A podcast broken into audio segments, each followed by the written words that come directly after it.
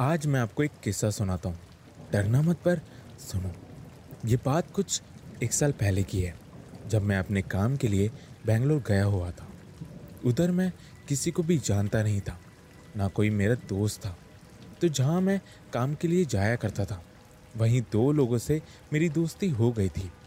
तो कभी कभार बाहर भी मिल लिया करते थे। तो एक दिन उन दो लड़कों में से एक ने कहा कि भैया मैं आपको आज एक घर दिखाने लेकर चलूँगा। तो पहले तो ये बात सुनकर मुझे थोड़ा अजीब लगा, पर मैंने कहा कि ठीक है, क्योंकि संडे भी था तो घर पर रहकर क्या ही करना था। अब रात के करीब दस बज गए थे। मैं खाना खा के जस्ट हटा ही था, वो लड़का आ गया। उस लड़के ने कहा कि भैया अब चलते हैं। तो मैंने कहा कि ठीक है, मैं जिस बिल्डिंग में रहा करता था, वो मुझे उसी बिल्डिंग के पीछे लेकर गया, एक खंडर सी जगह पर। वो जगह मैंने कभी देखी नहीं थी। मैं बहुत बार उधर गया था, पर कभी देखी नहीं थी। वेल, जब हम वहाँ पहुँचे तो मुझे अच्छा फील नहीं हो रहा था। और ये बात मैंने उस लड़के को भी बोली थी कि यहाँ से चलते हैं, कभी और आ जाएँगे। पर उस लड़के ने बोला कि, भैया, अब आ गए हैं तो मैं आपको दिखाई देता हूँ। और उस खंडर सी जगह पर एक छोटा सा रूम था, जिसका दरवाज़ा टूटा हुआ था।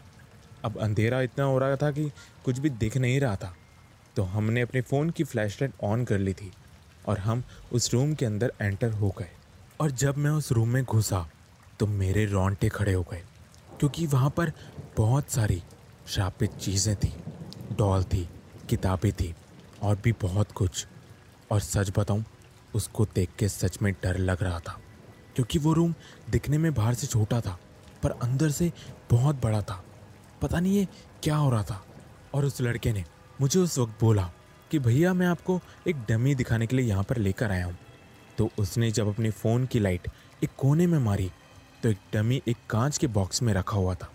पहले तो मुझे कुछ भी समझ नहीं आया, पर उस लड़के ने मुझे बोला कि भैया, आप चुपचाप रहना और देखना कि क्या होता है।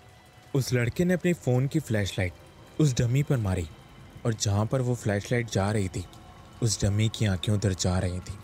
वो अपनी आँखें घुमा रहा था। और एकदम से मेरे साथ में जो लड़का था, वो हंसने लग गया। मुझे कुछ भी समझ नहीं आ रहा था कि वहाँ चल क्या रहा है। मैं एकदम से ज़ोर से चलाया और उसकी फ़ोन की फ्लैशलाइट बंद कर दी और उसके बाद वो थोड़ा नॉर्मल हुआ और हम जल्दी से उधर से बाहर निकल गए। उस रूम से और बाहर आने के बाद उस लड़के ने मुझे बताया कि इस डमी ने बहुत से लोगों को मार दिया है और कैट्स को भी और रात को ये डमी इसी जगह पर घूमता रहता है। और मैं आपको एक बात बताता हूँ। असली कहानी तो तब स्टार्ट हुई, जब मैं उस रूम से निकल गया। क्योंकि जो लड़का मुझे ये सब दिखाने लेकर आया था, जो लड़का मुझे ये सब बता रहा था, वो लड़का मेरी आँखों के सामने ही गायब हो गया उसी वक्त और मैं बेहोश हो गया।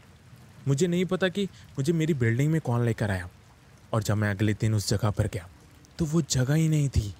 मैं इस हादसे से बहुत डर गया था और जहाँ पर मैं काम किया करता था, मैंने उस लड़के के बारे में वहाँ जाकर भी पूछा पर उन्होंने साफ़ मना कर दिया कि इस नाम का इंसान उधर काम नहीं करता है। कितनी चौंकाने वाली बात है ना ये मैं आपको बताऊँ, सुनने में ये किस्सा शायद डरावना नहीं लग रहा होगा। पर जब मेरे साथ ये सब हो रहा था ना तो मैं रात को भी नहीं सो पाता था। मुझे नहीं पता कि वो लड़का मुझसे क्यों मिला था और मुझे क्या दिखाना चाहता था। मुझे कुछ भी नहीं पता, पर मुझे इतना पता है कि अब कभी भी मैं उधर नहीं जाऊँगा। कभी नहीं। आप क्या सोचते हैं इस बारे में? मुझे कमेंट करके ज़रूर बताना। और अगर ये कहानी पसंद आई हो तो चैनल को सब्सक्राइब करना। इसी तरीके की इंटरेस्टिंग हॉरर स्टोरीज के लिए। मैं मिलता हूँ आपसे नेक्स्ट वीडियो में। तब तक के लिए आप अपना ध्यान रखिए। बाय